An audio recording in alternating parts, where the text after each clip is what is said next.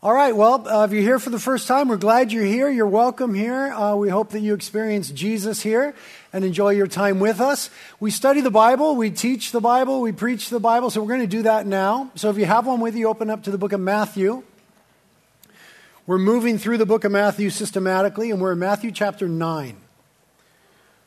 Matthew chapter 9.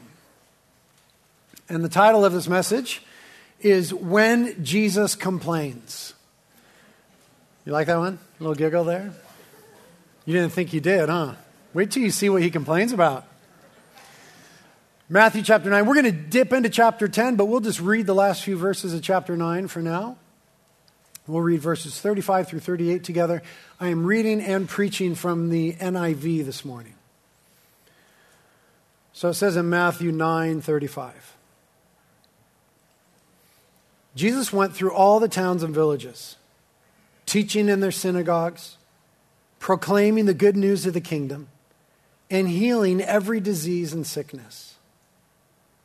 When he saw the crowds, he had compassion on them because they were harassed and helpless, like sheep without a shepherd.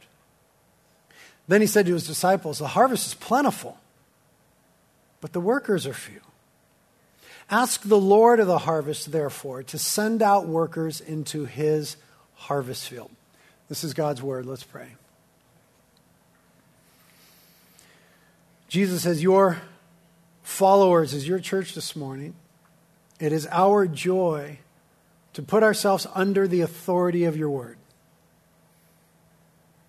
We thank you for your word, its authority, its truth, its inerrancy. Thank you that it's powerful and living and active. So, because it's your word, we happily place ourselves under its authority, and we ask that you would help us by your Holy Spirit to think about our lives in light of your truth, in light of your word. Your call upon us, your will, your plan, your mission, your glory, what you're doing in our world, in us, through us, around us. Help us to think about our lives in light of what your word says and Jesus, who you are. So give us understanding now as we look into your word. Give us ears to hear. Cause us to have hearts that would want to obey you, follow you, live for your glory.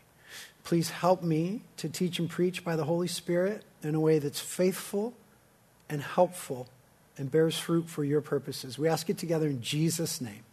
Amen. Amen. Did you ever wonder why there aren't more Christians? You ever just think about that as you look around our community, uh, your school, your workplace, your family? Did you ever wonder why there's not more Christians? I mean, after all, the good news is really, really good. It's really good news that Jesus loves us and came to give his life for us, died on a cross that we might have the forgiveness of sins, rose from the dead, and is coming again to establish his kingdom. It's like really good news. So don't you wonder why more people don't respond to it and say, Yeah, I, I want to follow Jesus?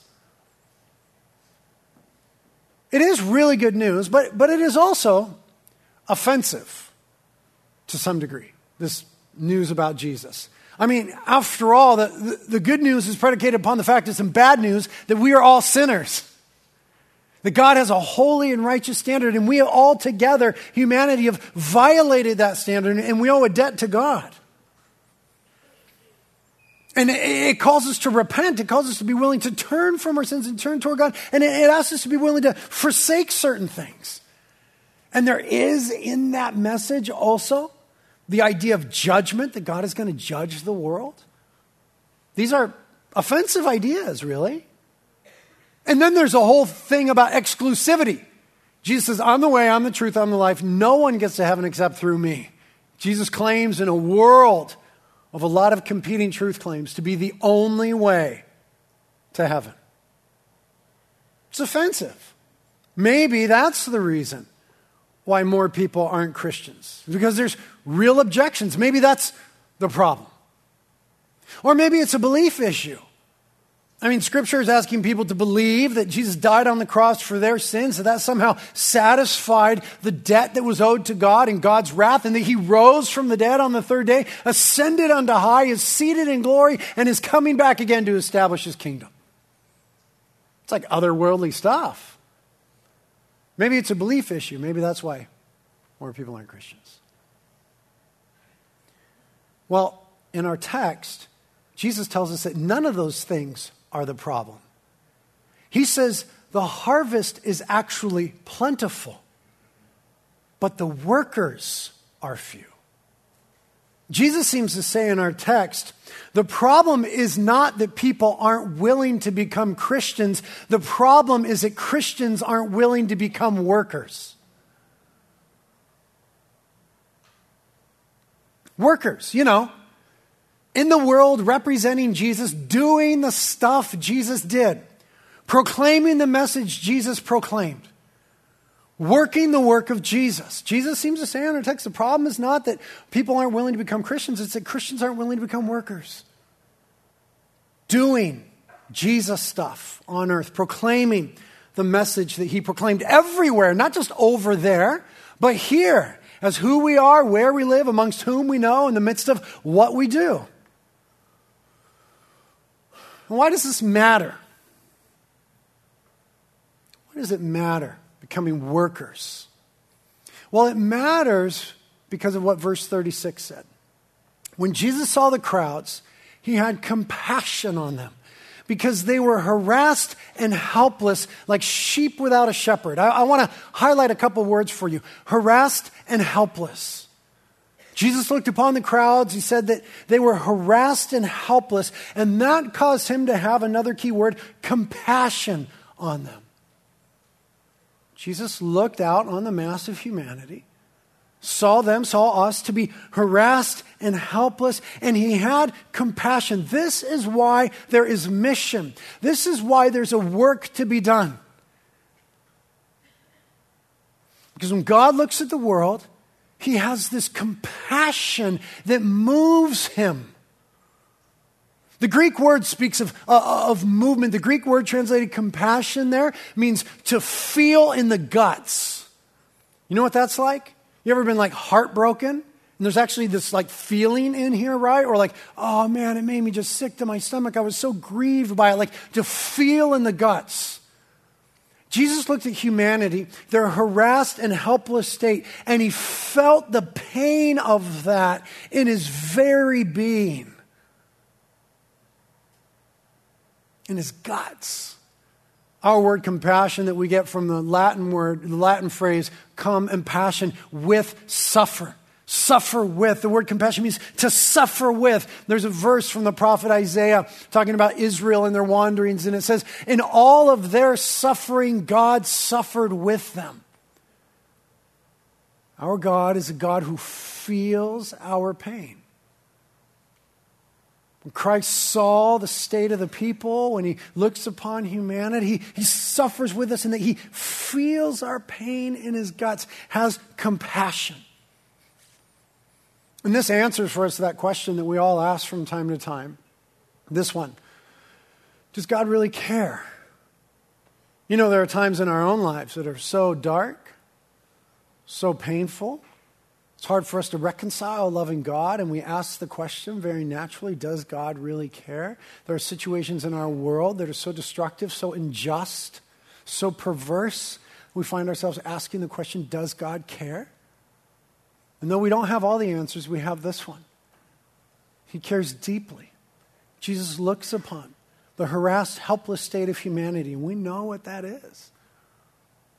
And He feels deeply their pain.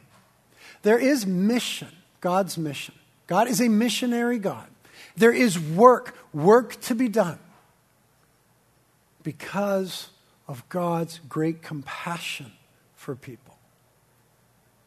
Compassion because He loves us. He's deeply concerned about our oppression, our depression, our suppression. And I, want you to notice that this, this thing that's going on here, this mission of God, this work that is to be done, it's not motivated by God's disgust because we're sinners. Rather, it is motivated by his compassion because we're sufferers. See what the text is telling us? God's work is not motivated by his disgust with sinners, but rather by his compassion for sufferers. It is true that humanity is bad and deserving the wrath of God. That we are sinners who have rebelled against the holy God. But the motive revealed in the text for what Jesus is doing and calling us to wasn't a motive from disgust about sinners, but rather compassion for sufferers. So, as we think about this in our lives, we realize that Christian work is not first, okay? Mission, Christian work is not first an endeavor to tell the world how bad they are. It is rather to show the world how loved they are. For after all, John 3:16 says, "For God so loved the world." It doesn't say because God was so mad at the world.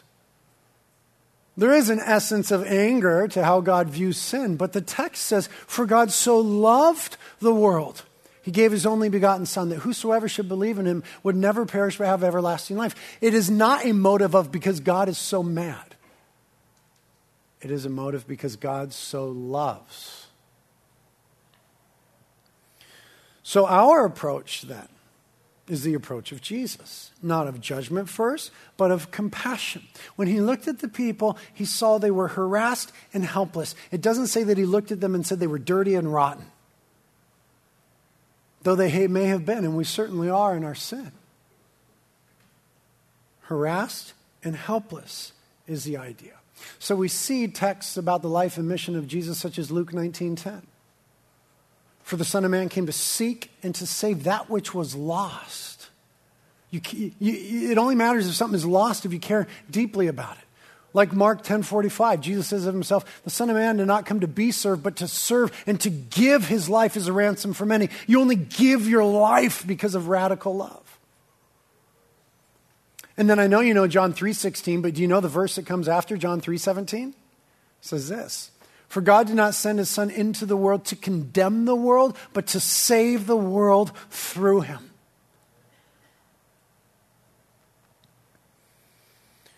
So sin is not the source of God's mission or what God is doing in the world or what Jesus is doing in the Gospels. Rather, God's love and compassion is. Sin is not the source of mission. In other words, our sin, our rebellion against God that started in the garden, did not obligate God. God didn't look and just say, oh man, they sinned. This is a mess. Now I got to go clean that up. Thanks a lot. Our sin didn't obligate God to anything. God is being faithful to his overwhelming love and compassion towards sinful people. That's the source of mission. So the text says again, verse 36 because they were harassed and helpless like sheep without a shepherd. Like sheep without a shepherd. There is the key problem. Like sheep without a shepherd. The prophet Isaiah once again said this in chapter 53 All we like sheep have gone astray. That's what happened in the garden, in the rebellion. That's what happens in our lives, in our own rebellion. That's the state and the condition of humanity. Like sheep without a shepherd. The real problem is that we were created to have a loving shepherd. And we, like sheep, have gone astray in rebellion from that shepherd. Now, the metaphor of sheep that's used for humanity and for God's people in the scriptures is a telling one. Because sheep don't do well without a shepherd. When sheep wander off on their own, sheep begin to become harassed through predators, through uh, uh, what are those little things called? Parasites, through peril, through other pea things. Sheep become harassed. They're dumb little fluffy, cute animals. And they need a shepherd. And so the work is, and what Jesus is doing in the incarnation and coming in the Gospels, and what we're calling people to, and what our lives are meant to be, are a return to the shepherd. All we, like sheep, have gone astray, and sheep don't do well astray. They become harassed and helpless, but there is a shepherd that's why Jesus steps into that metaphor in his incarnation and says, I am the good shepherd. He's the good shepherd, the shepherd of our souls, who saves us from our harassed and helpless state. Now, why, why are we, why is humanity harassed and helpless? Well, the issue here is indeed sin.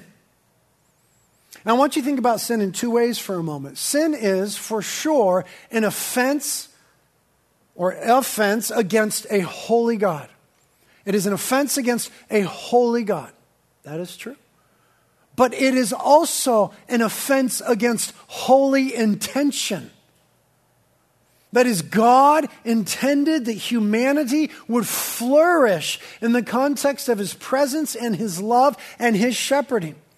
Sin is an offense against a holy God, and we incur a debt and we deserve judgment. But it is also an offense against holy intent that we would flourish under his shepherding, his love, his presence, and his care. And rebellion is going astray, leaving and abandoning that. And so then, what we begin to experience, what causes humanity to be harassed and helpless, is the effects then of sin. We become harassed by the effects of sin. Our own immediate sin, the sin of those around us whose lives affect us, the cumulative sin in a culture, in a world, present and historical.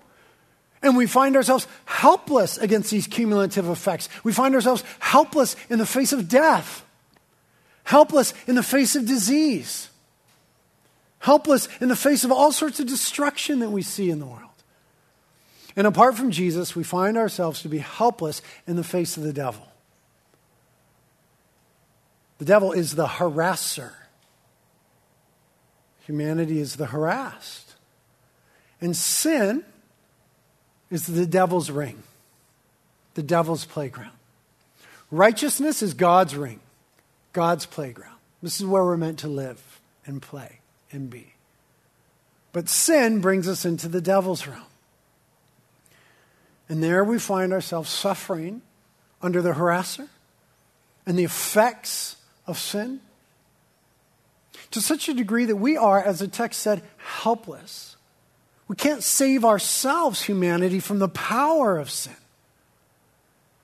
We can't save ourselves from the penalty of sin. And no matter how much we advance, no matter how much technology we employ, no matter how refined we become, we find that we cannot save ourselves even from the presence of sin. So we need one who is greater than us, a power outside of ourselves. We need Jesus, the Good Shepherd, to deliver us from the power, penalty, and ultimately even the presence of sin. And only Jesus can do this. There's that offensive claim of exclusivity. Only Jesus saves us from our harassed and helpless state. But there's something interesting happening here in the text now. Chapters 8 and 9 have been telling us that Jesus can do anything. That's kind of the main point of chapters 8 and 9 that we've been studying, that Jesus could do anything. Right? Chapter 8 starts with Jesus touching a leper, and the leper is healed. And then we see him healing many people. And then we see that Jesus gets in the boat with the disciples, and there's this overwhelming storm and it's starting to sink the boat, and it's threatening the disciples' life. And with a word, Jesus calms the wind and the waves, and it becomes perfectly calm. And then they get to the other side, and there's these two dudes who were demonized, and they were cutting themselves and beating up other people. And with a word, Jesus sets them free from the power of the devil. And the father comes to Jesus and says, My daughter is dead. And with a word, Jesus raises her from the dead. And he opens the eyes of the blind. And the mute begin to speak. You see, Matthew 8 and 9 are telling us that Jesus can do anything. He has absolute authority and power. What is interesting is that he is choosing to do something about the harassed and helpless state of humanity now in this pivotal text, in this movement. He's choosing to do something about their state through his followers. He's choosing, at this point here, that he will work through his people rather than independent of his people. Throughout history, in fact, we've seen that that's what God does. That was actually the intent in the garden, that God would work his work in the world through his people rather than independent of his people. He doesn't need to do that, you know. He was doing just fine by himself. Raising the dead, cleansing the lepers, stopping the storm, setting the tormented free. But he wants to include us in his work. Why does he want to do that? Very important theological point. He does not need us. We have the doctrine of the sufficiency of God. He doesn't need us. So why does he include us? He includes us because of love. Because he loves us. That's what love does.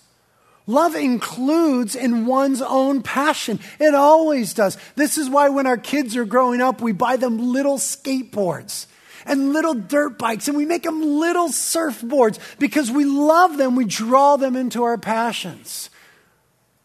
This is why when you meet someone and you're attracted to them, you look for some common passion that you guys can become enveloped in together and discover more of each other because love is always drawing into one's passions. And because God loves us, He is drawing us into His passion of helping the harassed and the helpless. It's not that He needs us, but He has chosen us for this very thing. Peter said this But you are a chosen people, a royal priesthood, a holy nation, God's special possession. That there's an important phrase, okay? In order that is the idea. In order that you may declare the praises of him who called you out of darkness into his wonderful light. See, the Bible teaches that you are chosen, Christian. That before the foundations of the world, God loved you and chose you that you might become his daughter or his son. But the Bible also tells us that he chose us that we might become workers in his work.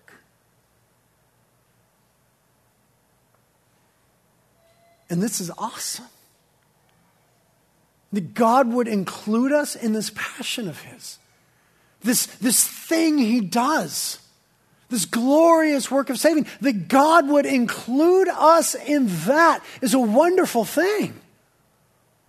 I mean, can you try to capture the feeling of the disciples as they've been journeying through chapter 8, 8 and 9 and they've been watching Jesus touch the leper? Raise the dead, calm the storm, set free the tormented. And here's a spoiler alert now. As we dip into chapter 10 in a minute, they're going to be doing those very same things. Can you imagine their joy as they went from watching to working? That's what we're talking about here. We're talking about the transition in one's life of following Jesus, where we go from watching to working from the sidelines to in the game, from riding the pine to moving the ball down the field, from watching to working. Can you imagine their joy? I mean, they probably never thought as they watched Jesus do these things that they would be involved in such glorious power and authority and redemptive beauty. It's wonderful that God calls us to these things. So, if it's so wonderful, why is it that so few of us transition from watching to working? I mean, that's what Jesus said. I'm not even making that accusation. That's what Jesus said. So the harvest is actually plentiful. It's not an offense issue. It's not a belief issue. It's a work issue. There's not enough workers. Why is it then, if we're called into this glorious partnership with Christ, that so few of us transition from watching to working? Because that does seem to be the case. I mean, when you have like a church, most people do nothing and a few people do a lot of things. I'm glad to know that Jesus had the same problem and it's not just us. Why is that though? Don't we want to follow in the footsteps of, of the disciples as they're following Christ and, and, and, and bridge that gap? So why don't I? Why do I find myself so resistant to being a worker? Why am I so attracted to rather watching? I don't know. I, I think about my own life. Part of my problem is that I love comfort. Comfortable situations, comfortable things, a comfortable life. And you know, if, if we're going to get down and start fooling around with harassed and helpless sheep, that's a messy place. I don't like messy. I'm borderline OCD. I like clean, straight, straight, clean, nice, comfortable.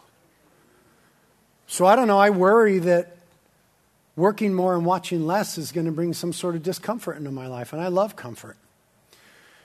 I find myself often being like Demas.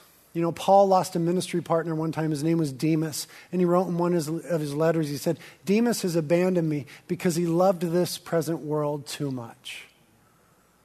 I see a picture of myself there. In so many ways, I, I love the world too much, the things of the world. I want, I, I want to have them, I want to have more of them. Other times, I find myself stuck in watching and not working just out of sheer fear. What's it going to cost me if I do this? What kind of sacrifices am I going to have to make? How messy is this going to get? Other times it's not about fear, I'm not afraid, it's just apathy. I just don't care that much, honestly. I'm content to watch rather than work because I, I don't care that much. I find that I don't care that much because I am radically self absorbed.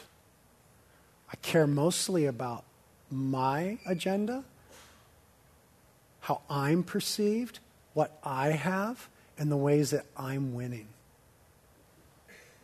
And on top of it all, I love pleasure.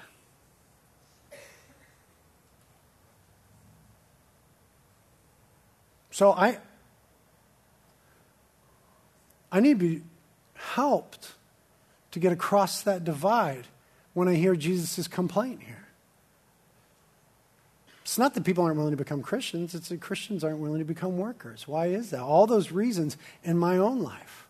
So I rejoice in finding in the text an invitation. And in the invitation, discovering the secret to overcoming all my objections my self absorption, my love of pleasure, my apathy, my fear, my love of the world, and my love of comfort. In the secret, I find the answer to all of my objections. And the secret is verse 38. It's no secret. Jesus says, Ask the Lord of the harvest, therefore, to send out workers into his harvest field. Jesus makes an invitation. Now, pay attention here. I want you to see a very delicate theological interplay going on in this invitation. He's been moved by his compassion, he's voiced a complaint, and now he's issued an invitation. I want you to see the delicate interplay in it. Jesus, in inviting us to ask the Lord of the harvest to send out workers into the harvest field, is inviting us to do something. Right? And what's he, what's he, what's he inviting us to do? Starts with P, thank you, to pray. He's inviting us to pray. He just invited us to pray. Our first steps into the water of God's work is prayer. The first steps into the water of God's work is prayer. He's invited us to pray. But what's happening when we pray? A lot of things. But a primary thing that happens when we pray is we are expressing and living into our dependence upon and need for God. Otherwise, why pray? Prayer is primarily the expression of the dependence upon and need for God to do something. Jesus is inviting us to pray. It's not that Jesus said, listen, here's the deal, guys. Everyone's harassed and, and helpless, and, and the, the, the, the, harvest is plentiful, but there's no workers, so I, I, there's just nothing we could do. He didn't say that. Remember the doctrine of the sufficiency of God. He could do everything, but rather than doing everything, He invites us to do something. And yet, that something is a request for Him to do something. You see what's happening here? He's asking us to do something, which is asking Him to do something. Seems like He's up to something. Why doesn't he just do it? I mean, after all, he's the Lord of the harvest. It's his harvest. Why doesn't he just do it? What does God invite me to do something which is asking him to do something about the problem that he has surmised exists amongst humanity? Because of God's love throughout history, God has chosen to work through his people rather than independent of his people. And what prayer does, these first steps into the waters of God's work, what prayer does is exposes us to and involves us in God's passion and his compassion. Prayer is the exposing to and the involving in God's passion. You see, what exposing does and what it requires is an opening of our eyes and our hearts to see, to feel, to understand people and humanity in the way that Christ does. Prayer begins to expose us to the heart of God in some mysterious, real, tangible, transformative way. Prayer is the exposing so that we can start to see the people around us, our community, the world, the way that God sees them. And prayer is also an involving. And what involving requires is a reshaping and a redirecting of my passions. A reshaping and a redirecting of my passions. Prayer is that mysterious, powerful place where my passions are reshaped and redirected so that God's passion becomes my passion, so that I start to live out of and feel God's compassion toward the world around me. Jesus is saying in this invitation that these things happen in that mysterious, powerful place of prayer exposing to, having our eyes open, our passions redirected.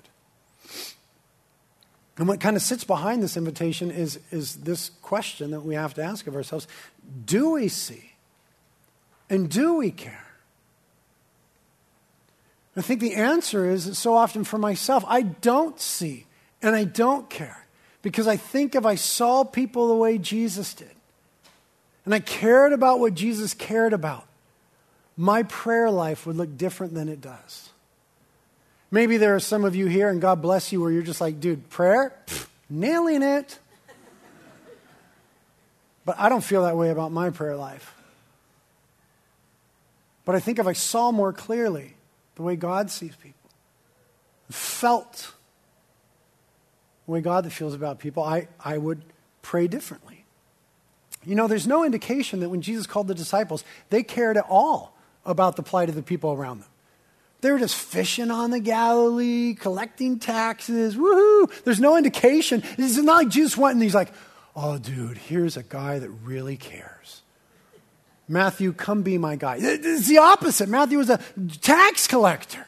There's no indication that they cared, but my hunch is this. As they are walking through Matthew 8 and 9 with Jesus, and they're seeing the way that Jesus touches people, the way that he heals and sets free the tormented people, the way that he confronts and overcomes death and distress, I think that as they're watching, they're beginning to care and to feel the way Jesus cares and feels.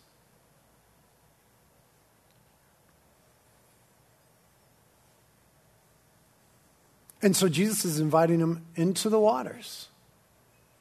And the first steps toward vision and compassion, the work of God, is prayer. That's what he says to them. This is a pivotal text. He's taking them from watchers to workers. And the first step is prayer. The problem is, I find, and here's the hard part, the very reason that I don't pray is, as I said, don't pray, excuse me, is, as I said, because I don't really care. I don't see clearly the plight of people. If I did, I would pray more. Honestly, think about it. Here, here's an example. We have a Tuesday morning prayer meeting, as you know, every week at this church. Have for the 13 years of our church. And once a month, it's prayer for the nations. So once a month, we're praying for the unreached in the world and for our missionary workers around the world. We're, we're, at, we're praying this very prayer that God would send workers into the harvest. Once a month we do that. And, and once a month we stand up here at this pulpit, whoever is doing announcements, and they announce that. Look, we're praying for the nations this month. We're praying for the unreached. We're praying for the workers that are out there. Come Tuesday morning. We'll do ministry in Africa Tuesday morning through prayer, in Indonesia, in the Middle East. And there's this invitation once a month. And guess who comes? Nobody. None of you come. It's the same people that are there every week praying all the time. Why don't you come? Because you don't care. Why don't I pray more? Because I, I, don't care. I mean, I think we just got to be honest about that. And the irony is that the first step into caring is praying. That's why Jesus issues this invitation. Listen, I've been preaching for 20 years. I know how to make people feel bad. I'm not trying to make you feel bad by saying that. I'm trying to make us think about our lives in light of Christ's invitation. We don't care enough. So, what do we do about that? We pray. And that's hard because praying is caring, but we don't care because we don't, we don't pray because we don't care, whatever, you know what I'm saying? So at some point, I have to, at some point, I have to hear Jesus' compassion in the text. I have to hear Jesus' complaint in the text. And I have to choose to obey his call to pray. Like just a grown up decision. You know, when you're a kid and decisions aren't a big deal, and then you grow up and you got to make a grown up decision? This is like a grown up Christian decision. At some point, I have to see Christ's compassion in the text, hear his complaint in the text, and then obey his invitation to pray, as seen in the text. At some point in my Christian development, I have to choose that Christ's agenda is more important than my own agenda. And I have to be convinced of that weekly almost daily. Again, I've already confessed to you that I am self absorbed, that I love pleasure, that I love comfort, that I'm enamored with some of the things of the world, that I'm apathetic, and that I just don't care, and sometimes I'm afraid. But at some point, I need to step into the truth of the text and say, Jesus' compassion and complaint and invitation are more important than my own will and agenda for my life. And that's hard stuff. And you know what? Listen very carefully to me now. You can live your whole Christian life and never really get there. I'm going to say that again, and then I'm going to challenge what I said. You can live your whole Christian life without ever really getting to that place of surrender where you say, Your agenda is bigger than mine, God. Now I'm going to challenge it. But can you? Because what about the issue of lordship?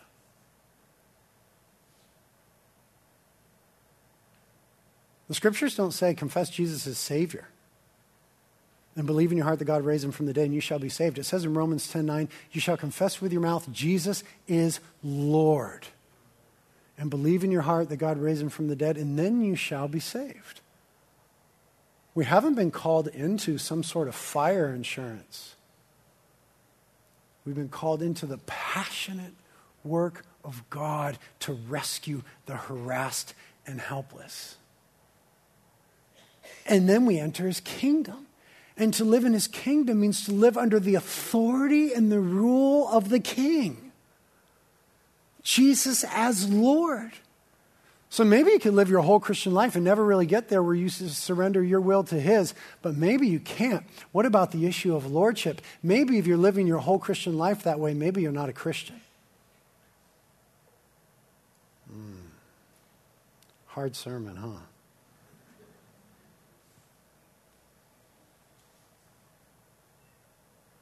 But even if we could, even if we could live our whole Christian life and never surrender to the Lordship of Jesus in certain areas, don't we know enough? Don't we know enough from what we've read in the scriptures? Don't we know enough to know that even if we could do that, in the end, it's going to have been a lesser life? Don't we know enough to realize that even if we did never surrender, that it will have been in the final analysis a lesser life than what God has ordained for us? Nobody gets to the end and says, you know what? I served God too much. Won't it have been a lesser life? Look very carefully what happens in the next few verses. We'll just read them and close. It says in chapter 10, verse 1 Jesus called his 12 disciples to him and gave them authority to drive out impure spirits and to heal every disease and sickness. These are the names of the 12 apostles. First, Simon, who is called Peter, and his brother Andrew, James, son of Zebedee, and his brother John, Philip and Bartholomew, Thomas and Matthew, the tax collector, James, the son of Alphaeus, and Thaddeus, Simon the zealot, and Judas Iscariot, who betrayed him. These 12 Jesus sent out with the following instructions Do not go among the Gentiles or enter any city of the Samaritans. Go rather to the lost sheep of Israel. Pause that. That will be expanded later on when he sends them to the whole world. This was just in practicing for their first little mission trip. Verse 7 As you go, he tells them, proclaim this message The kingdom of heaven has come near. Heal the sick, raise the dead Cleanse those who have leprosy. Drive out demons. Freely you have received, freely give. End right there. Just two things I want you to notice about that. Number one, Jesus just made them the answer to their own prayers. Sneaky, sneaky. He pulled a fast one there. He said, Hey guys, here's the deal. People are harassed and helpless, here's what I want you to do. I just want you to pray about it. No big deal. You can do that, right? Just, just pray that I would send someone to them. And then he sends them to those people. Sneaky, sneaky. You pulled a quick one on him. Here's my fear. I'm afraid that if I begin to wade into the waters of God's work, that he'll pull a fast one on me. And that it will somehow be a lesser life. But the second thing I want you to notice from the text is this the disciples were living a more full life doing that than they ever had before. I mean, what were they doing before? Fishing. And they weren't even good fishermen. Have you ever read the Bible? They never ever caught fish unless Jesus was there. Like, dude, I love fishing. I, am a fisherman, but if I'm never catching anything, um, they were fishing. Now they're seeing the lepers cleansed, the dead raised, the sick healed, the gospel proclaimed. Now they are seeing and they're actually doing the same glorious things that Jesus has been doing. They have been gifted and empowered and commissioned. And in doing that, they are living a more full life than they ever did before. I don't think there's any argument there. Again, we're convinced that if we obey Jesus and pray, He's going to pull a fast one on us, and we become the answer to our own prayers, and that somehow that will make our life less. You know who first planted that idea that it would make our life less in our minds? Was Satan in the garden. It's exactly what he said. Satan is always trying to paint God as a taker who requires more than he gives, and that is not our God. Our God is a giver who came to give us life and life abundantly. It's a lie from the pit of hell that if we begin to pray and obey Jesus, that somehow we will regret some of the comforts, self absorption, pleasures, apathy, and fears that we leave behind. That is not the truth. This is a good life. So I want us to begin to enter into that today now by praying. We're actually going to obey what Jesus says. Are you cool with that? Okay, listen. if you're here and you're not a Christian, you are welcome to pray with us. You're welcome to listen, whatever you're comfortable with. If you are here and you're a Christian, then you should pray. We ought to like get beyond the point where we feel awkward about praying in church. See how that doesn't make sense? Like my house should be called a house of prayer. We should, when someone says, when you come to church, hey, let's pray, we, we, we should like be okay with that. I know the dynamics. You're getting too shifty. Don't shift yet. There's work to do. I know the dynamics that it can be awkward praying with people, and the person you're sitting next to has bad breath, and you've been next to them for an hour now, and you, you, you don't have the big words. It's not about the big words, and it's not a big prayer. Jesus said this Pray that I would send workers into my own harvest. It's Christ's mission. All ministry is God's ministry. He just says, step into the waters a little bit by asking me to do something. Here's what I'm asking you to do I'm asking you to ask me to do something. We can do this. Simple prayers. Three ways that we might pray this morning. Just go ahead and put them all up, Jen. We might pray for an individual or a group of individuals. Maybe it's a family member that you have in mind. God, send workers to them. Maybe it's your whole family. Maybe it's a, a coworker. Maybe it's all your coworkers. You might pray for an individual or a group of individuals. You might have a desire to pray for a subculture, right? Maybe it's surfers, maybe it's soccer moms, whatever it is. Pray for a subculture. Lord, send workers to these people who are harassed and helpless and need the good news of Jesus. Maybe it's even a nation or a people group or something I haven't thought of. But just, we'll just stick within the realm. For now, surrender the idea that He might make you an answer to your own prayer. Just let that go for now. We're not even there. We're just going to obey the text and ask the Lord of the harvest to send workers into his harvest in these areas. Is that cool? So we'll just take five minutes, turn toward each other, pray out loud. If that's outside your comfort zone, pray by yourself. That's cool. But let's pray, church. Go ahead, do it. Worship team will come up in a few minutes.